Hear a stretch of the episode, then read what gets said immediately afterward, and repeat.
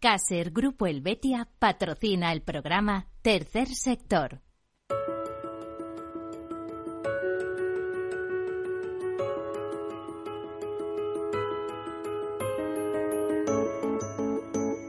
Tercer Sector, un espacio para la economía social. Un programa dirigido por Miguel Benito.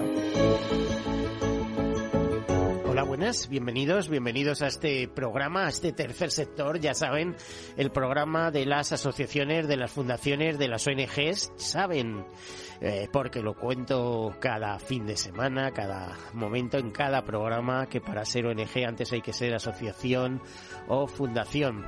Ya saben, eh, se habla de que en nuestro país tenemos entre 24 y 28 mil eh, eh, ONGs, la cifra varía, la verdad es que nadie tiene el número exacto, la realidad es que asociaciones hay muchísimas, yo dejé de contarlas en las, las 700.000 asociaciones de nuestro país y fundaciones. Se habla siempre de en torno a 10.000 fundaciones, de las cuales 6.000 estarían activas y en la Asociación Española de Fundaciones pues eh, no llegan exactamente a las 1.000, lo que sí es verdad es que en esa asociación están las principales fundaciones de nuestro nuestro país.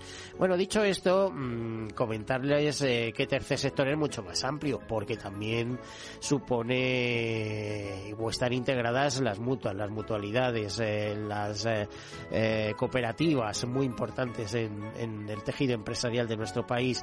También eh, otro tipo de, de formas eh, laborales.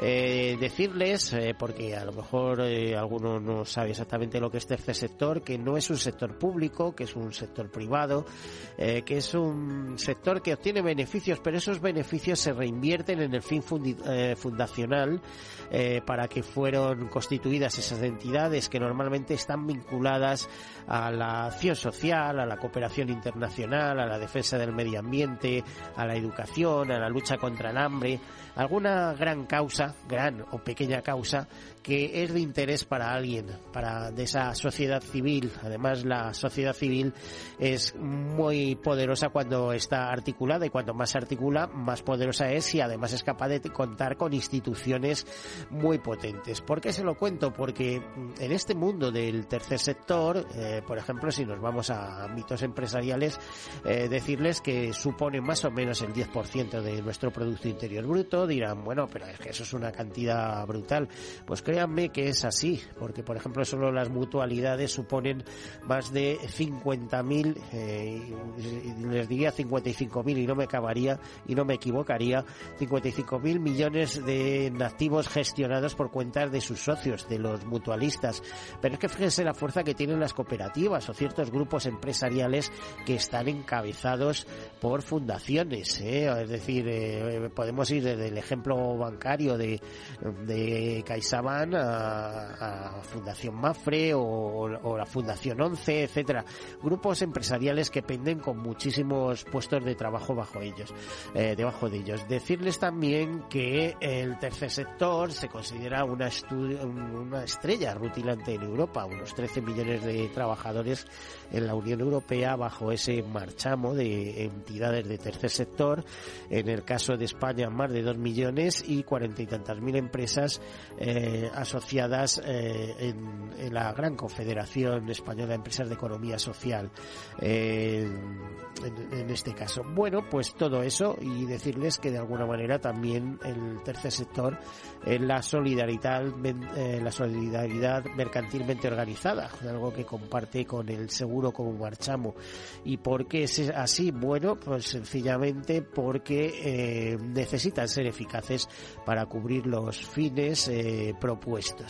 Bueno, pues eh, después de esta breve introducción, mmm, no quiero extenderme en esta ocasión con, con, noticias, simplemente voy a leerles un par de ellas y vamos a entrar en nuestro tema. Comenzamos. Bueno, pues el 49% de los hogares afirma que la situación económica ha empeorado en el último año.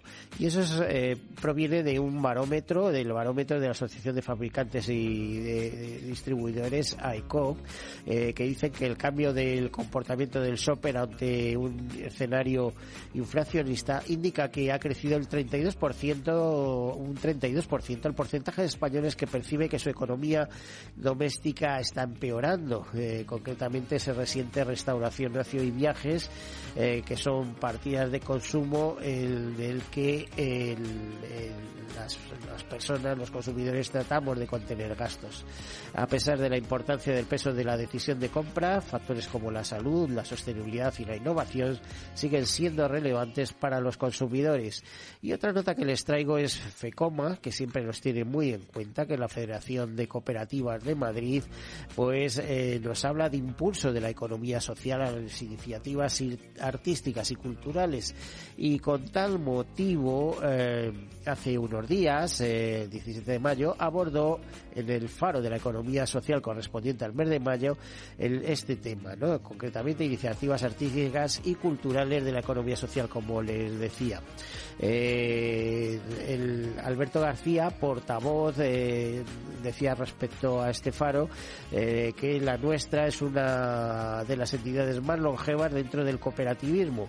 Sin embargo, opina que no siempre es una fórmula que soporte bien el paso del tiempo. En, este espíritu se decía que se ha convocado un encuentro para escuchar al sector y para hacer que las familias cooperativas y de la economía social se acerquen al sector artístico y eh, cultural. Eh, por su parte, José Vidal García, director gerente de FECOMA, que moderó el encuentro en el que participaron Elena Mejía, en representación de la Sociedad Cooperativa de Escritores Independientes Ediciones Pros, fundada en 2015, Alberto García Vidal, portavoz del Curro de T, eh, José Luis Viña, gerente de Asalma, y Juan Luis eh, Hidalgo, representación de Artemus, Sociedad Cooperativa de Madrid, bueno, se sumó a este espíritu de escuchar al sector y detectar las amenazas y oportunidades, además de aprender de ellas y ponerse a su disposición, en este caso de todo lo que FECOMA, para impulsar el, eh, este ámbito de emprendimiento desde la economía social. Emprendimiento, eh, ya les digo, desde actividades eh, artísticas y culturales. Ahora vamos a solo les destaco estos dos temas. vamos a otra temática y en la que nos ocupa.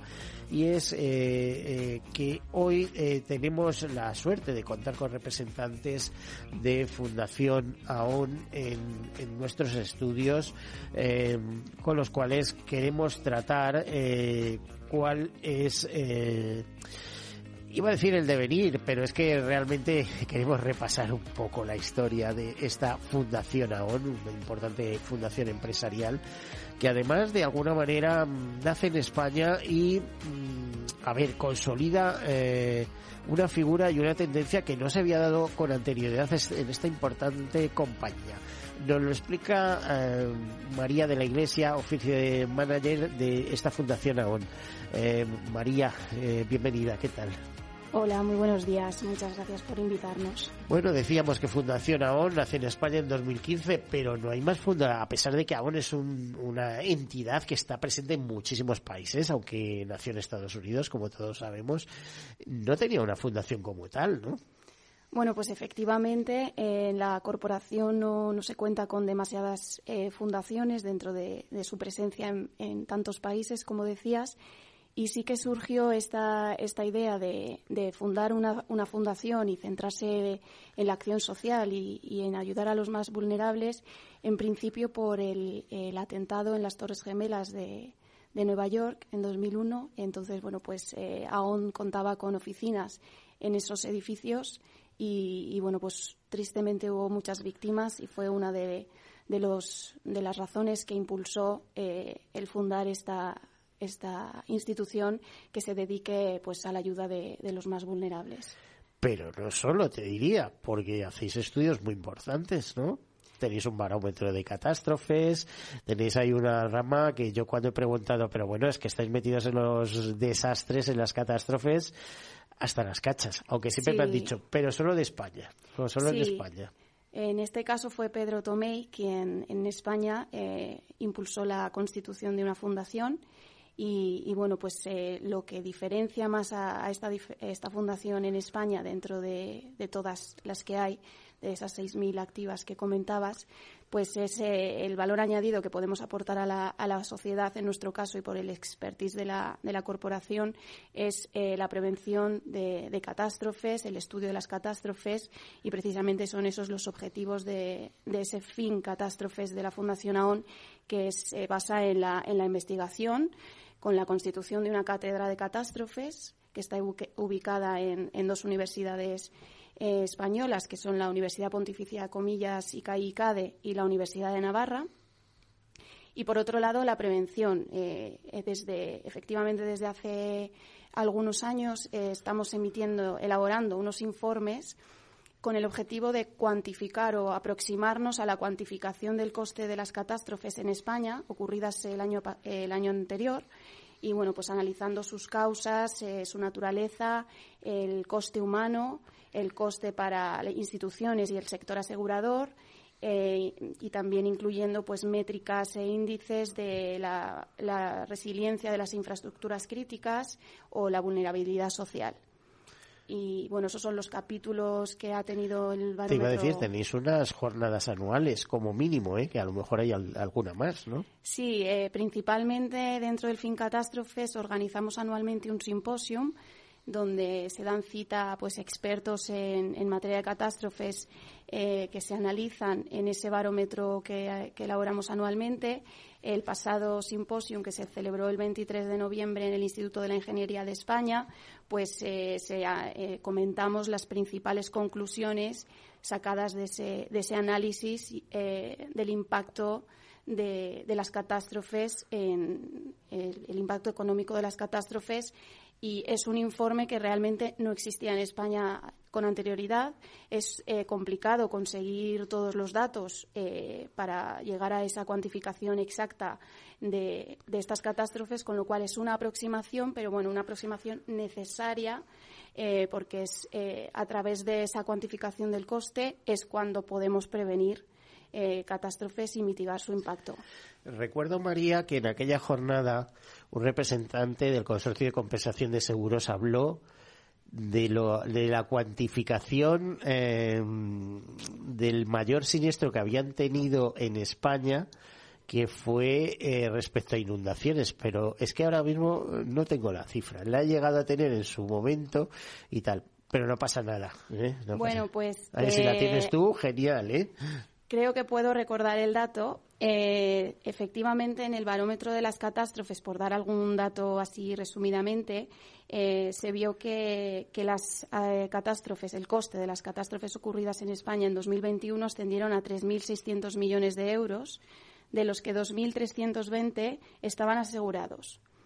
Asimismo, las catástrofes naturales provocaron que las empresas españolas dejaran de ingresar de forma directa en el pasado ejercicio eh, alrededor de 1.500 millones de euros en términos de, pérdidas humanas causadas por desastres naturales, eh, ascendió a 1.493 personas desde 1995 a 1991, siendo 2021 el año con menos muertes registradas. Según desde 1995 a 2001. Eh, a 2021. 2021. Sí, sí porque son muchos fallecimientos. Eh.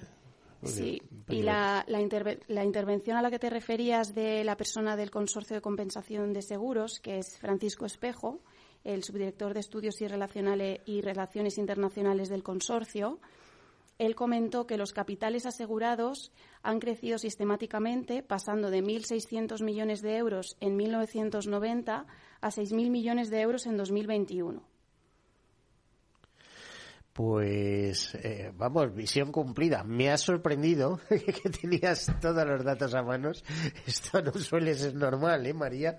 Eh, tampoco te había pedido esa sustividad. Es solo eh, lo que se hablaba de, del Consorcio de Compensación de Seguros, que es nuestra gran eh, reaseguradora de desastres naturales, entre otras cosas. bueno, ¿qué nos puedes contar de toda esta evolución de, mm, de Fundación AON de 2000 2015 hasta hasta la actualidad. Eh, si es verdad, eh, yo os tengo que seguir un poco por las notas de prensa, etcétera, que no paráis. Es una actividad rotulante. Un apartado muy importante vuestro es el voluntariado. Tenemos aquí algunos voluntarios después de, de, la pausa que tengamos eh, dentro de unos minutos, pues podemos hablar con ellos. no paráis, no paráis. Sí, sí. La verdad es que la actividad es bastante intensa. Entonces, bueno, pues la principal eh, actividad, como decía, es la dedicada a las catástrofes, pero es verdad que tenemos otros eh, fines y otras líneas de actuación en acción social y en impulso al arte y la, cultura. Entonces, bueno, pues eh, en acción social lo que procuramos es contribuir a la integración sociolaboral de personas en riesgo de exclusión o vulnerables por, por, cualquier causa. Entonces, lo hacemos desde varios ámbitos, como puede ser la formación, eh, la, integración a través del deporte, integración a través del arte. Entonces, bueno, pues ahí sí que eh, nos ayudamos del compromiso y la solidaridad de los voluntarios de la Fundación AON que participan en, la mayoría de las actividades que, organizamos, siempre en conjunto con otras con otras entidades del tercer sector con las que colaboramos y, bueno, pues por citar algunas de ellas en, en acción social eh, colaboramos con la Fundación A la Par, el programa Campus, que es un programa de formación profesional para jóvenes con discapacidad intelectual. Eh, entonces, eh, durante tres años se les, se les da formación en comercio, administración y turismo, si no me equivoco, y ahí, pues, mm, varios de nuestros voluntarios, una veintena anual más o menos, eh, acompañan durante esos tres años de formación a estos estudiantes eh, actuando como mentores. Y en algunos casos también impartiendo masterclasses pues bueno, un poco para ayudarles en todo su camino formativo, pero también para orientarles en su empleabilidad. aquí? aquí nos acompañan eh, dos voluntarios. Raya Bando ha sido mentor durante muchos años, imparte masterclasses, así que no sé si ahora o después nos puede contar un poquito su experiencia. vamos a dispararle ya, Ray, porque mm, vamos a ver, eh, ¿es verdad que das mucho y recibes poco? Yo creo que no, que estas cosas tienen retorno, ¿no? Sin duda. Eh, bueno, eh, gracias por, por invitarnos. Sí, hay que decir que Ramundo, Ramundo Abando, que hemos dicho, voluntario de AON o de Fundación AON, porque, perdona María, ¿la Fundación canaliza todo el voluntariado? Sí, todas las acciones de voluntariado se canalizan a través de la, de la Fundación AON en proyectos colaborativos con, otras entidades del tercer pues así, a, modo de, de excusa eh, y que nos da pie, Raimundo, eh, para hablar de, de, qué supone eh, ese acompañamiento, ¿no? Sí, estoy completamente de acuerdo contigo. yo creo que nos damos mucho, pero también recibimos. Yo incluso diría que recibimos mucho más de lo que damos. al menos esa es mi sensación. Yo, gracias a Dios, llevo colaborando con, la Fundación y con el programa Campus de la Fundación a la Par desde hace siete años. He sido mentor de dos alumnos durante un periodo de seis años y desde hace cuatro años también imparto masterclasses em, para los alumnos de primero y de segundo, primero y de segundo ciclo. Y, y, sí, o sea, yo estoy completamente de acuerdo contigo que, que, es verdad que al final recibes mucho cariño por parte de los alumnos y por parte de los padres, de los alumnos también. Eh, pero luego yo te diría que una de las grandes de los grandes beneficios de ser empleado de AON es poder participar de ese tipo de actividades eh, y poder bueno poder llegar a casa y, con algo mucho más allá de lo que es el beneficio profesional eh, sino que es el beneficio personal emocional eh, yo creo que ese es un pilar fundamental del bienestar de la persona y, yo como empleado de AUNLAR estoy muy contento de participar con la Fundación. Hombre, eso se llama retorno emocional, eh, salario emocional si quieres, ¿no? Lo que recibes. Sin duda. Eh, no, no sé si es el caso también de Leticia Líndez, que es otra voluntaria, ¿no, Leticia? ¿Cómo te metiste en esto? A ver. Pues la verdad es que empecé en el 2016, nada más se creó la fundación, em, ayudando, bueno, acompañando más bien. Yo empecé acompañando a, un sector que está un poco abandonado, le tenemos un poco olvidado, que es, son las personas mayores. Em, acompañamiento, pues nada, unas pequeñas horas para ir compensando la soledad. Y bueno, pues eh, de ahí fui pasando a otras actividades de la fundación con pues bueno pues, con a la par he hecho alguna cosa he dado alguna Pero el, algún cursillo de desde el primer momento o sea dice yo voy a dedicarme a los mayores a lo mejor tenía razones personales que sabes que estas cosas ocurren ¿no? bueno no realmente mm, eh, pensé que me iba a relacionar mejor quizás con la con el sector más más, más adulto no o más mayor que quizás con gente más más joven y bueno, pues empecé por eso, más que nada, porque no tenía esa misma sensación de relacionarme con, pues, con gente más, más joven. Y bueno, es verdad que los abuelos en el fondo, ¿no? Siempre dan esa, ese cariño, ¿no? O, o esa sensación de ternura.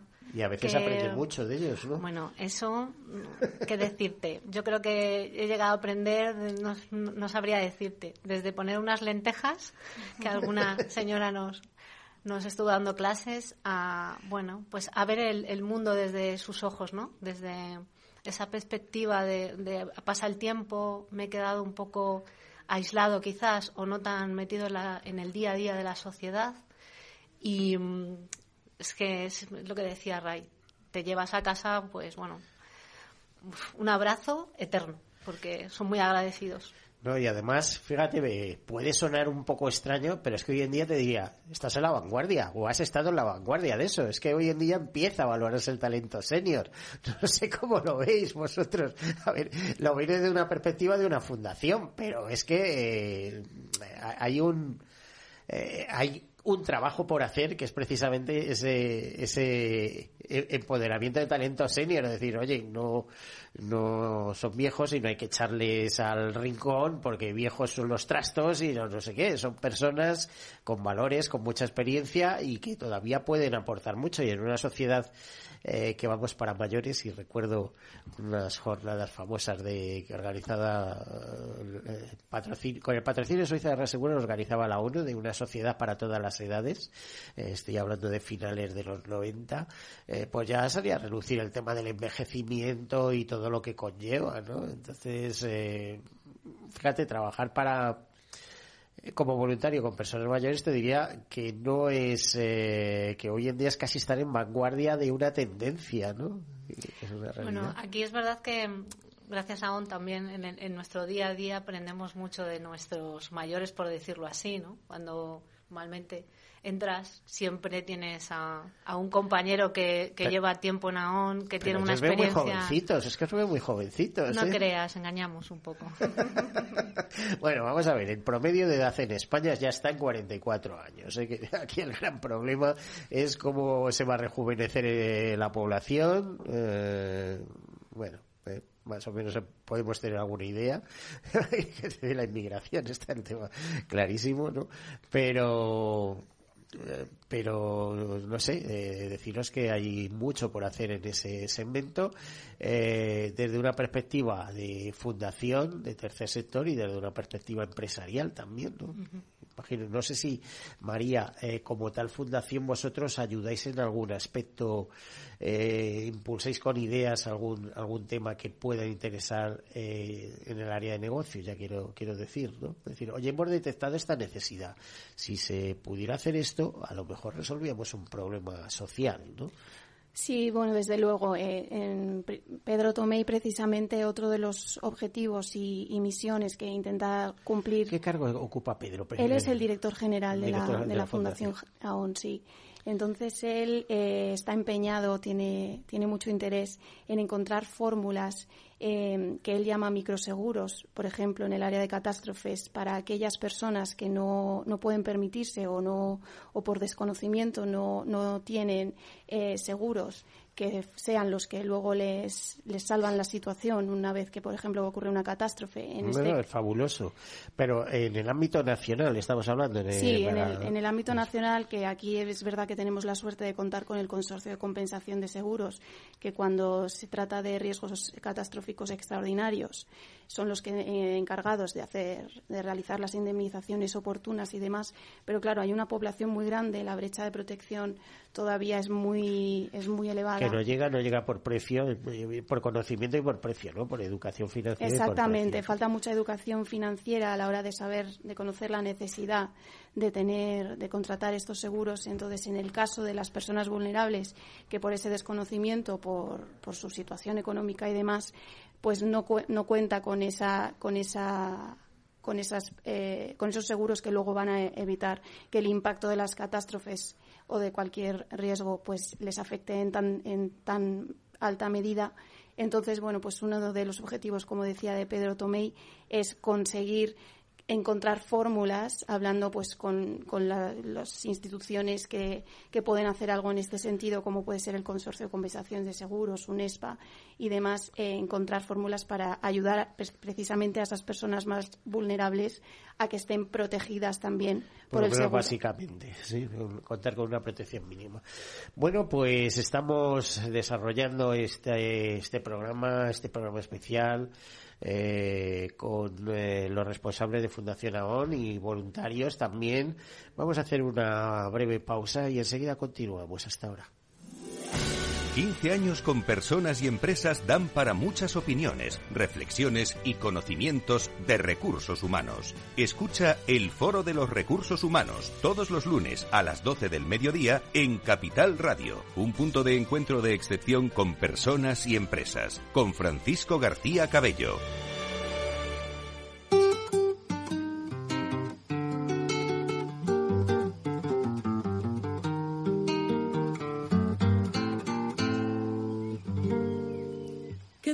Café, cómo estuvo su agua y panela. Qué buenas arepas las que prepara doña Rubiela. ¿Qué tal el ajiaco con el frío de la mañana? Y el sabor de la papa que traje fresquita y de la sabana. Discúlpeme si interrumpo su desayuno. Para salir de las dudas es el momento más oportuno. Dígame usted si conoce la molienda el azúcar es solo una bolsa que le compran en la tienda. Y cuénteme qué sabe de su tierra. Cuénteme qué sabe de su abuela. Cuénteme qué sabe del maíz. ¿O acaso ha olvidado sus antepasados y su raíz? Dibújeme el árbol del cacao.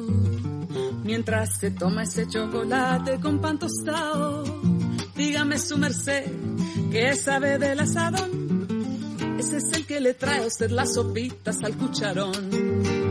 Y cuénteme, ¿qué sabe de su tierra? Cuénteme, ¿qué sabe de su abuela? Cuénteme, ¿qué sabe del maíz? ¿O acaso ha olvidado sus antepasados y su raíz?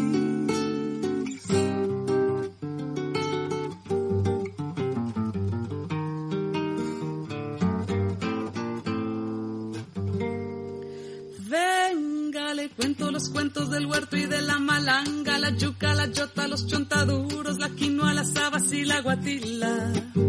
Le tengo el guandú, las arracachas y la calabaza, le traigo guineos, también chachafrutos y unas papitas en la mochila. Ay, perdón señor, por ser yo tan imprudente, es que a veces me llegan estos pensamientos irreverentes. ¿Para qué va usted querer saber sobre el arao? Allí en la esquina lo encuentra toitico bien empacado. Pues volvemos, volvemos aquí bien acompañados en esta mañana que estamos disfrutando eh, con miembros de la Fundación AON dentro de las oficinas de AON. Eso no se lo he dicho. He dicho en el estudio, es que es un estudio, un estudio que hemos montado específicamente eh, para poder hablar con ellos con tranquilidad. Nos acompaña María de la Iglesia, que es Office Manager de Fundación AON España, y estamos con dos voluntarios que se han prestado a estar aquí con nosotros en el programa, pero la verdad es que su valor es que lo dan todo por eh, las buenas causas, eh, con Leticia Líndez y con Raimundo Abando, a los que hacemos mención de nuevo. Eh, María, tú en estos años, de 2015, aunque me contabas que te incorporaste un año después, desde la eh, la puesta en, funcionamiento de ON y de las miles de cosas que habéis hecho, iba a decir centenares, pero es que yo sé que todos los años hacéis un montón de cosas. ¿Qué destacarías? ¿Qué, ¿De cuál tienes un especial recuerdo? Pues a ver, dentro de, los tres fines se podría mm, destacar diferentes cosas porque es verdad que, que entre ellos son, son diferentes, aunque bueno, la misión global de la Fundación AON es construir un mundo mejor y se hace a través de las Bueno, me consta que como empresa estáis ahí en, eh, de, esa ASG, SG, ¿no? De, esos postulados eh, pegados a los ODS, a los Objetivos de Desarrollo Sostenible, Agenda 2030, como tantas empresas. Luego ya sabes que este tema tiene también sus detractores. Los expertos dicen que, bueno, pues después de la Agenda 2030 vendrá la Agenda 2040 y la 2050 y sabes Dios eh, a dónde terminaremos, ¿no? Pero bueno, eh, buenas ideas, buenos propósitos y ya veremos qué grado de cumplimiento se obtiene, ¿no? Efectivamente, sí. En la, en la Fundación AON sí que procuramos seguir esa hoja de ruta que marcó Naciones Unidas con ese, esa Agenda 2030 de, con 17 eh, Objetivos de Desarrollo Sostenible entonces, bueno, pues dentro de la medida de nuestras posibilidades intentamos contribuir al cumplimiento de, de, todo, de todos ellos a través de nuestras, de nuestras actividades. Entonces, bueno, pues como tenemos tiempo podemos ir eh, ODS a ODS.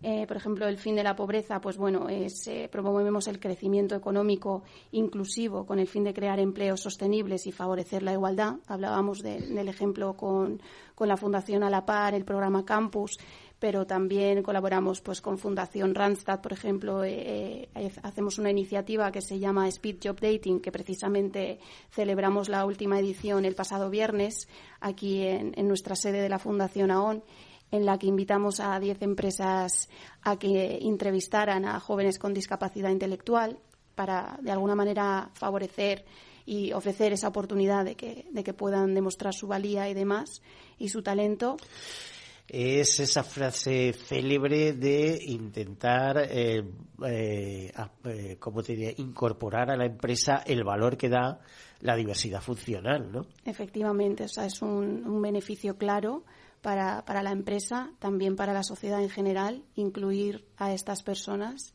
que desde luego tienen un talento eh, espectacular, llaman unas capacidades diferentes, pero vamos, más que dignas para, para merecer un trabajo y, y, que la, y que la propia empresa se pueda beneficiar de, de estas personas en sus plantillas.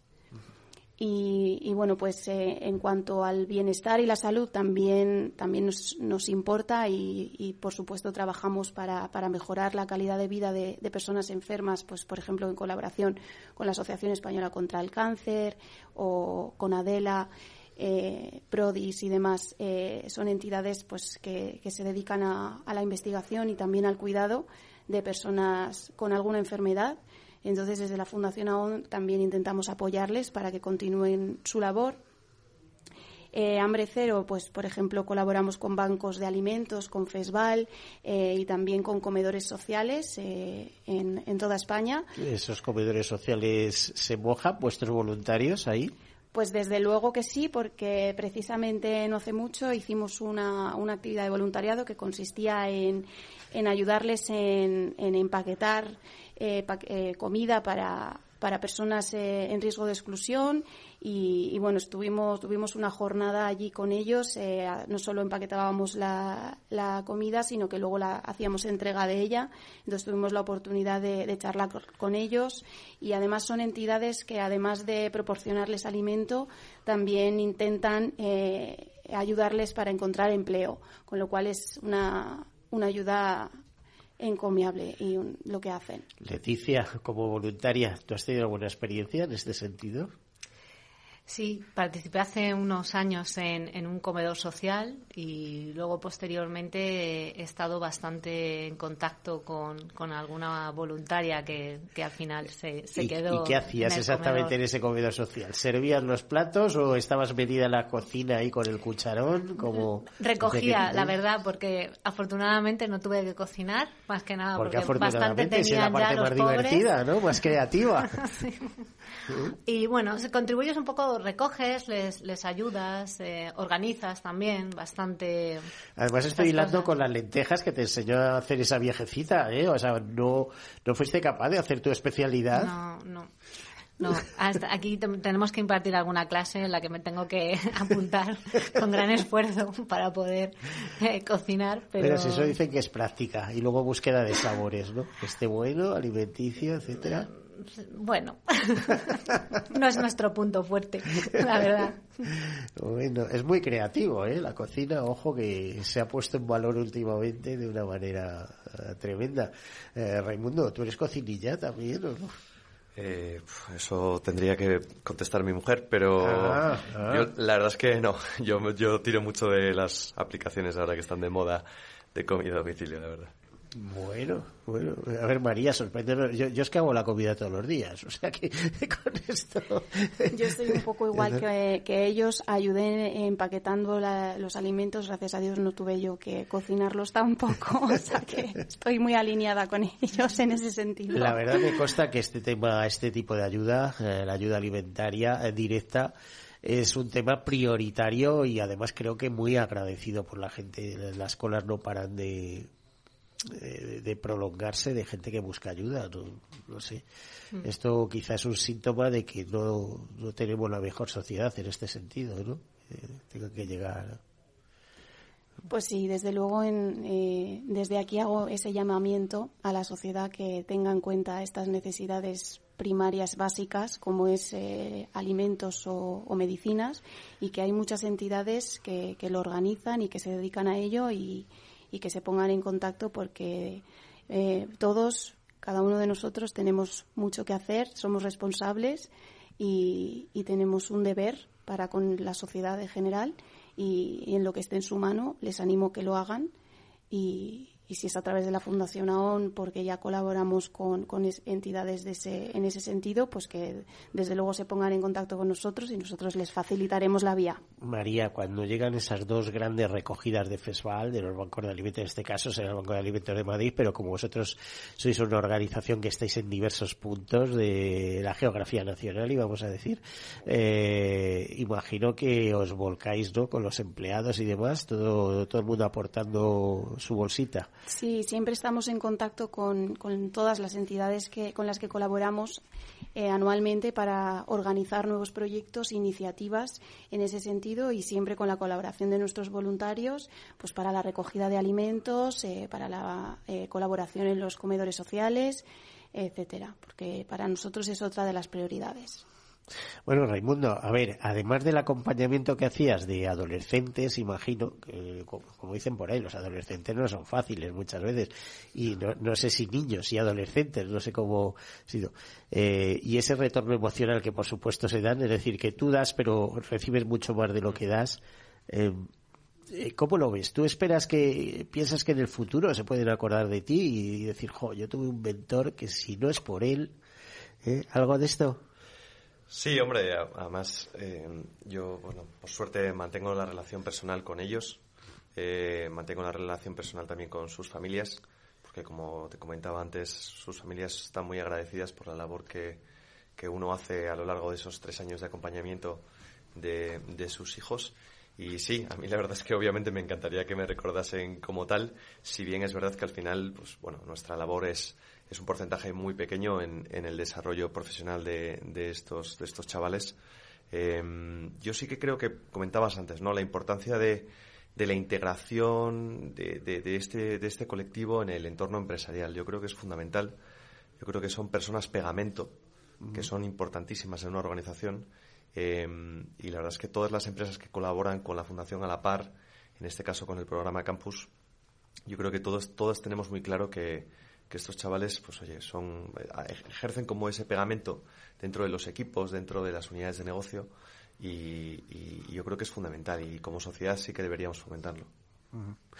Yo hablaba del valor de la discapacidad, pero vamos, como un valor eh, testado, digamos, entre organizaciones que han apostado por ellos. Eh, si estamos hablando de AON, que es una fundación que procede de un ente asegurador, por así decirlo, pues imaginaros eh, como en su día eh, Fundación Integralia, de DKV Integralia, apostó por esto y, bueno, por sus eh, centros han pasado más de 1.500 personas. Ellos tienen gente trabajando allí, pero que a su vez han capacitado a muchísima gente para, para llevarlos a otras empresas. O sea, es decir, gente que ha salido ya con una experiencia y con una capacidad de trabajo. Y hoy en día con el teletrabajo pues eso se ha facilitado mucho tenéis personas así integradas aquí María sí en, en AON hay, hay bastantes personas eh, contratadas eh, que, se, que pertenecen a este, a este colectivo de personas vulnerables y, y, la verdad es que todos los departamentos que cuentan con estas personas en sus equipos están encantados y, y siempre abiertos a, nuevas a nuevas incorporaciones en, en, sus plantillas porque desde luego que, que se benefician de, de, su talento diariamente. ¿Y requieren una formación especial para seguros o la reciben aquí? O sea, para... Pues sí, eh, reci reciben la formación en, en sus áreas de, de específicas, específicas de eh, uh -huh. dentro de sus propios sus propios equipos. Yo tuve la suerte de Te iba a decir trabajar... sí, que si tenías algún compañero, Leticia. Tu, tuve en, hace, hace unos años eh, estaba en otro departamento y um, teníamos varios compañeros con discapacidad física y, y mental y um, yo quiero destacar ante todo el, la voluntad, o sea, siempre tienen una voluntad. La voluntad de superación. Es, es extraordinaria eh, tienen un gran compromiso, ya solo, no solo con el trabajo, sino con el compañerismo. Eh, al final eh, te dan, como te decía, te dan mucho más ellos que nosotros a, a ellos, ¿eh? porque siempre están contentos, tienen una alegría. Es que se te pega. Al final estás con ellos y se te pega. Y son eso, son súper voluntariado. O sea, es, no sé cómo decirlo, pero de verdad que tú te vas a casa con unas ganas de volver al día siguiente porque es que dices, madre mía, si no lo puedo hacer con más ilusión, vuelves tú porque al final se, se te pega, ¿no? Se te pega esa, esas ganas de trabajar, esas ganas de volver al día siguiente con esa ilusión y es, son fantásticos, de verdad. Porque lo ven desde otra perspectiva y además se sienten útiles, ¿eh? de Totalmente. estar en casa marginados o en un centro, una asociación donde los cuidan, tal y cual, a de repente verse con responsabilidades y capacidad. Bueno, yo el conocimiento que tengo es que es gente maravillosa en términos generales. He tenido muchas personas de estas en la radio ¿eh? y y nos ha contado experiencias y alguno incluso se quedaba con mi puesto directamente. le, le, encantaba, le encantaba. Bueno, pues eh, ¿por dónde por dónde avanzamos, María? A ver, eh, tenéis nuevos retos, proyectos eh, a la vista. ¿En qué estáis trabajando ahora mismo? Pues eh, lo que más eh, eh, nos, nos, está preocupando últimamente es eh, esa elaboración del barómetro de catástrofes, como te decía, desde el observatorio. Eso es anual, pero, ah, bueno, eh, iba a decir en español, es que luego AON tiene uno general que os sí. ayuda la, la Universidad de Oxford, si, no, si mal no recuerdo. AON efectivamente tiene un, un informe que hace del impacto de las catástrofes a nivel mundial, uh -huh. impacto económico, y nosotros eh, lo hemos querido hacer en las, en las catástrofes local, ¿no? en el ámbito eh, español. Entonces, bueno, pues eh, hay un comité científico de este barómetro en el que están pues el Consorcio de Compensación de Seguros, Agroseguro, UNESPA, el Instituto de la Ingeniería de España, eh, la propia ON Reinsurance Solutions. No sé si Protección Civil, la UME, que tienen muy buenas relaciones. Claro, ¿no? tenemos muy, eh, todos ellos forman parte de, del Observatorio de, Catástrofes, son miembros del think tank, entonces todos ellos colaboran en el barómetro aportando datos de sus instituciones y efectivamente los first responders como Protección Civil, Cruz Roja y la UME son fuentes de datos para la elaboración de este barómetro eh, y junto con UNESPA, como decía, y también colaboran las universidades de, de la Cátedra de Catástrofes, eh, que he mencionado antes, la Universidad Pontificia de Comillas y la de Navarra. Entonces, bueno, pues eh, el comité científico durante todo el año recaba datos para elaborar ese informe que se, se publica en noviembre y se presenta en noviembre en este simposio anual que celebramos anualmente y, y esa es una de las actividades más, de las más importantes que llevamos a cabo dentro de, de nuestro fin catástrofes. María, ¿cuántos años lleváis elaborando este barómetro? Pues el año pasado fue el primer barómetro, el de las catástrofes de 2021, porque analizamos las catástrofes Sí, más importantes pasado, al sí. año de, ocurridas el año anterior. Pero antes de ese barómetro ya habíamos hecho un, un informe que es- se llama eh, El coste de las catástrofes naturales en España en el quinquenio 2016-2020.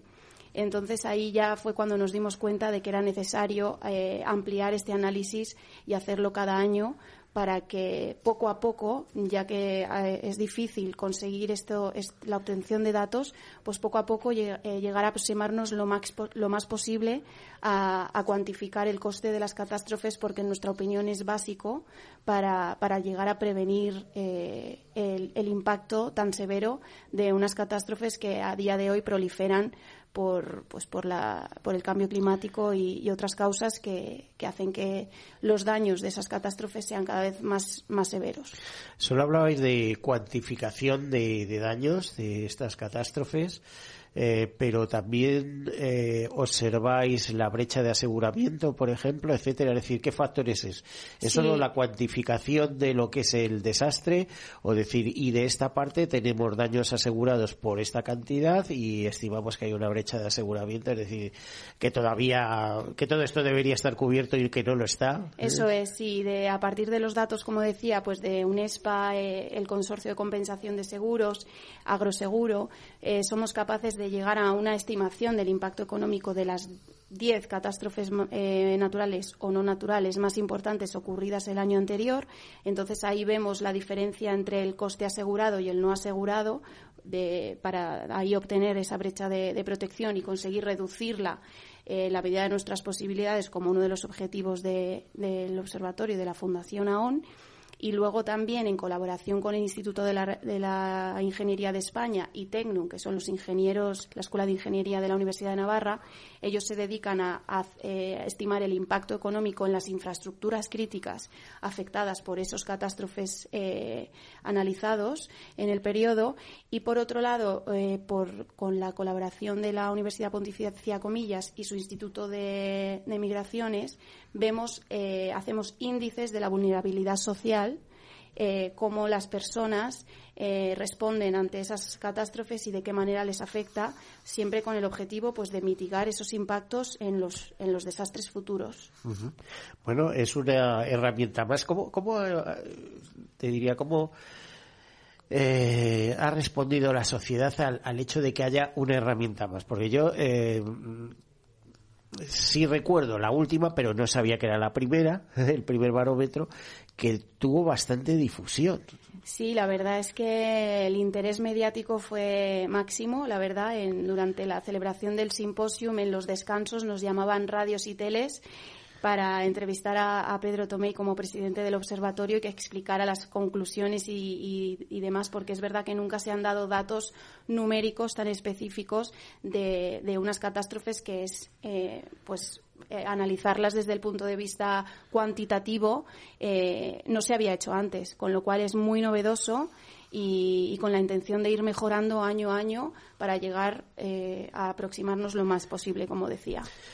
Dicho de otra manera, vais a estar todos los años, en noviembre, emplazados, barómetro, resultados de barómetro. ¿no? Además que siempre, de momento, eh, hemos fijado el día 23 de noviembre, que fue la fecha del año pasado, y vamos a intentar que siempre sea 23 de noviembre en el Instituto de la Ingeniería de España. Así Bueno, que- salvo si es sábado o domingo, ¿no? ¿O queréis bueno, trabajar? si es también, sábado y ¿eh? domingo, igual hay que cambiarlo. Ya sabes que por las buenas causas Este se año- trabaja todas horas, como un buen periodista. Este año cae en jueves, así que es un perfecto día. Eh, muy bien. Eh, Leticia, a ver, de las experiencias que has tenido como voluntaria, ¿de cuál te llevas mejor recuerdo?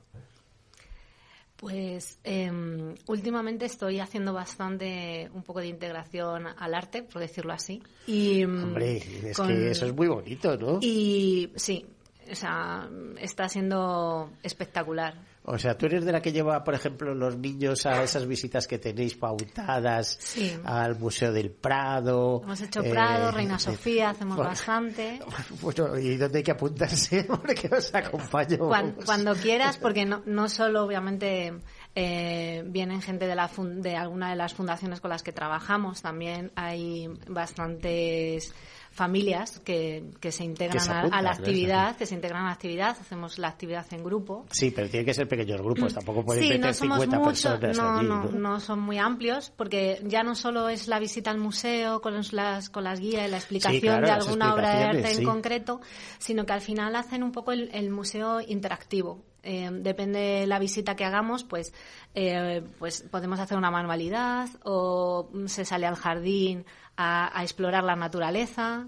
Em, hicimos una muy bonita en el, Prado que eran los sentidos y em, era espectacular porque al final cada cuadro, ¿no? Por uno de tus sentidos te llevaba, ¿no? A la realización de ese cuadro. Sí, que lo he leído eso. Era, sí, y bueno, la verdad es que em, ves, ¿no? La, lo que te, lo que el arte le da a cada persona. Al final todos tenemos una realidad diferente y, llegamos al mismo punto, ¿no? Que es el, el estar juntos. Hay que hablar con Pedro y sugerirle que un acercamiento a la naturaleza. Estoy pensando que tenemos un Real Jardín Botánico precioso al lado del Prado y que una vueltecita por allí explicando los árboles y qué se saca de cada árbol, etcétera, etcétera, no estaría, no estaría nada mal, ¿eh? La verdad es que concienciar a la sociedad de, la necesidad de proteger el medio ambiente es otra de, las inquietudes de la Fundación y, de hecho, desde hace ya también algunos años hacemos lo que llamamos Bosques Fundación AON. Sí, es verdad, plantáis, hacéis eh, plantas así para, eh, como para neutralizar la huella de carbono. Eso es, eso es. Entonces, bueno, pues elegimos áreas degradadas y catastróficas de la geografía española eh, eh, por ejemplo, uno de ellos fue en Candamo, en Asturias, y había sido una zona que había estado afectada por los incendios de 2017. Entonces eh, fuimos a, a, esa zona, plantamos 500 árboles en una jornada de voluntariado que espero que no fueran eucaliptus. No, no eran eucaliptos. Eh, trabajamos siempre en colaboración con entidades expertas. En, eh, Eso. Eh, que, eran frondosas de diversas especies. sí, la verdad es que eran autóctonas y las que tenían que ser. O sea, está todo muy estudiado y además no solo nuestra colaboración con ellos consiste en organizar una jornada de voluntariado. Vamos un día a plantar y ya nos olvidamos. Además, eh, esas plantaciones las hacemos también en colaboración con asociaciones del tercer sector que puedan venir con nosotros y pues así eh, aunamos dos fines que es fin catástrofes en este sentido, acción por el clima, el ODS 13 eh, y la integración social acompañados por, por personas de estos de estas instituciones. Sí, además imagino que vosotros os marcháis y queda que alguien se responsabilice de si se van a secar, que la rieguen, etc. Exactamente, o sea, estamos pendientes y, así se, se establecen los convenios que haya eh, mínimo tres años de mantenimiento y, y, si hay algún árbol que no haya arraigado, pues la replantación del mismo y, demás. Entonces, eh, no es solamente un día y nos vamos, sino que hacemos seguimiento y mantenimiento de, estos bosques. A ver, Raimundo, yo te veo cara de muy financiero, pero no te veo de leñador canadiense ni cosas de estas.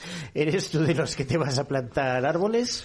No, y de hecho me, me habría encantado oír eh, porque me enteré, me enteré a posteriori y además era en Candamo y yo soy asturiano. Bueno, y habría ido feliz a plantar eucaliptos o lo que me o, lo no, no, eucaliptos no, por favor, eucaliptos no, que acidifican el suelo, provocan unos incendios tremendos luego, etcétera, ¿no? Eh, son muy, estupendos para eh, producir celulosa muy rápido, pero es uno de los grandes problemas que tiene este país. Eh, mira, Monfaragüe, no sé si sabéis que están quitando los eucaliptos, que imagino que todavía siguen trabajando para plantar eh, otro tipo de, vegetación más eh, resistente al fuego, etcétera, ¿no? Mm.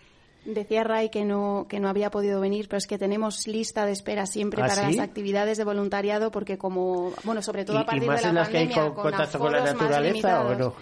Bueno, en los que son eh, contacto con la naturaleza siempre también hay un límite de personas porque, bueno, como decía, nos acompañan eh, personas de instituciones del tercer sector, con lo cual pues es una cosa más organizada, muy de acompañamiento también con ellos, entonces tampoco puede, podemos ir 200 personas al bosque a plantar.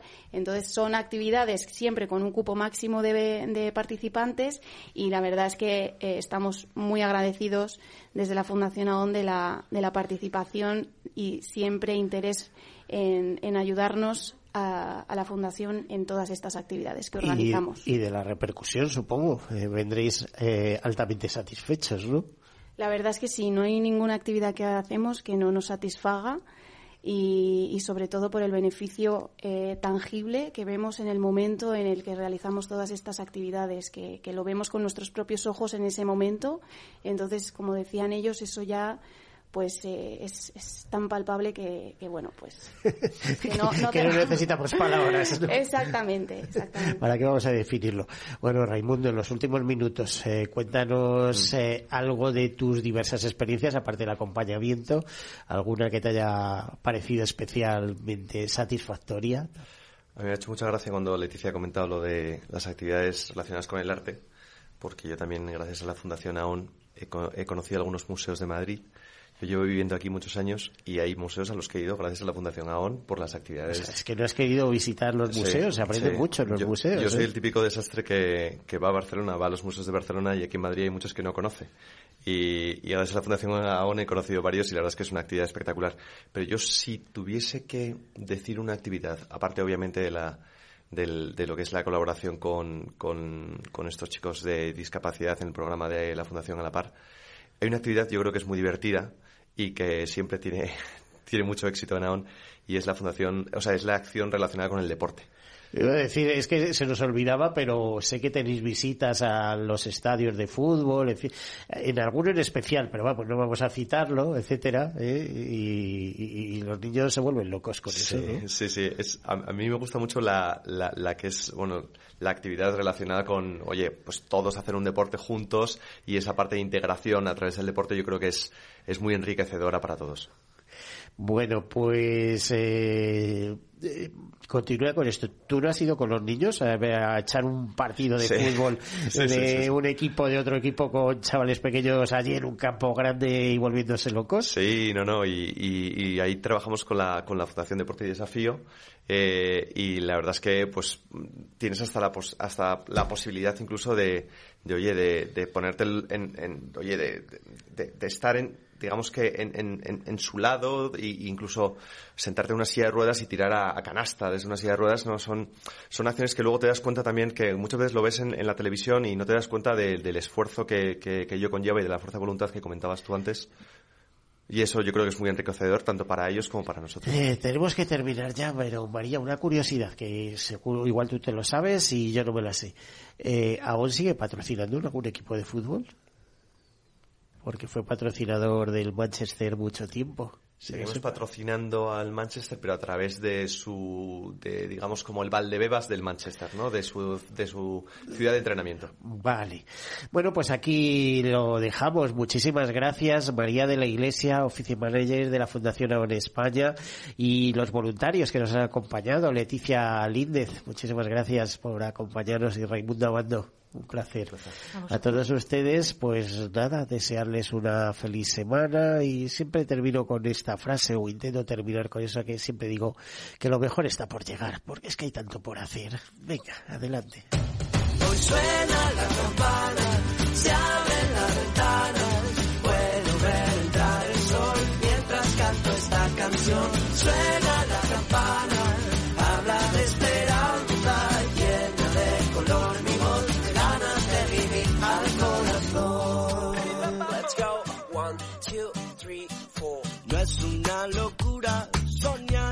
se cura, si hoy sé, hoy sé que es verdad tómame la mano, he visto el camino, no estás solo y nunca lo estarás.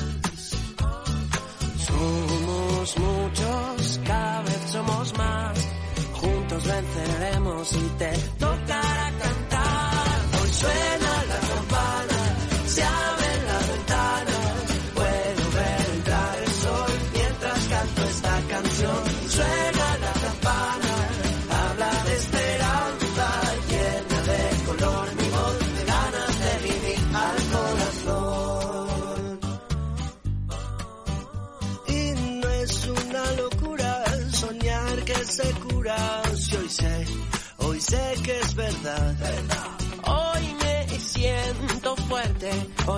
gracias a los valientes, todos juntos llegamos hasta aquí.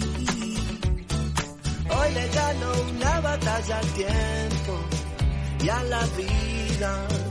Yo me aferro, porque hoy puede, hoy puede ser el día, el día en que nos toque cantar. Hoy suena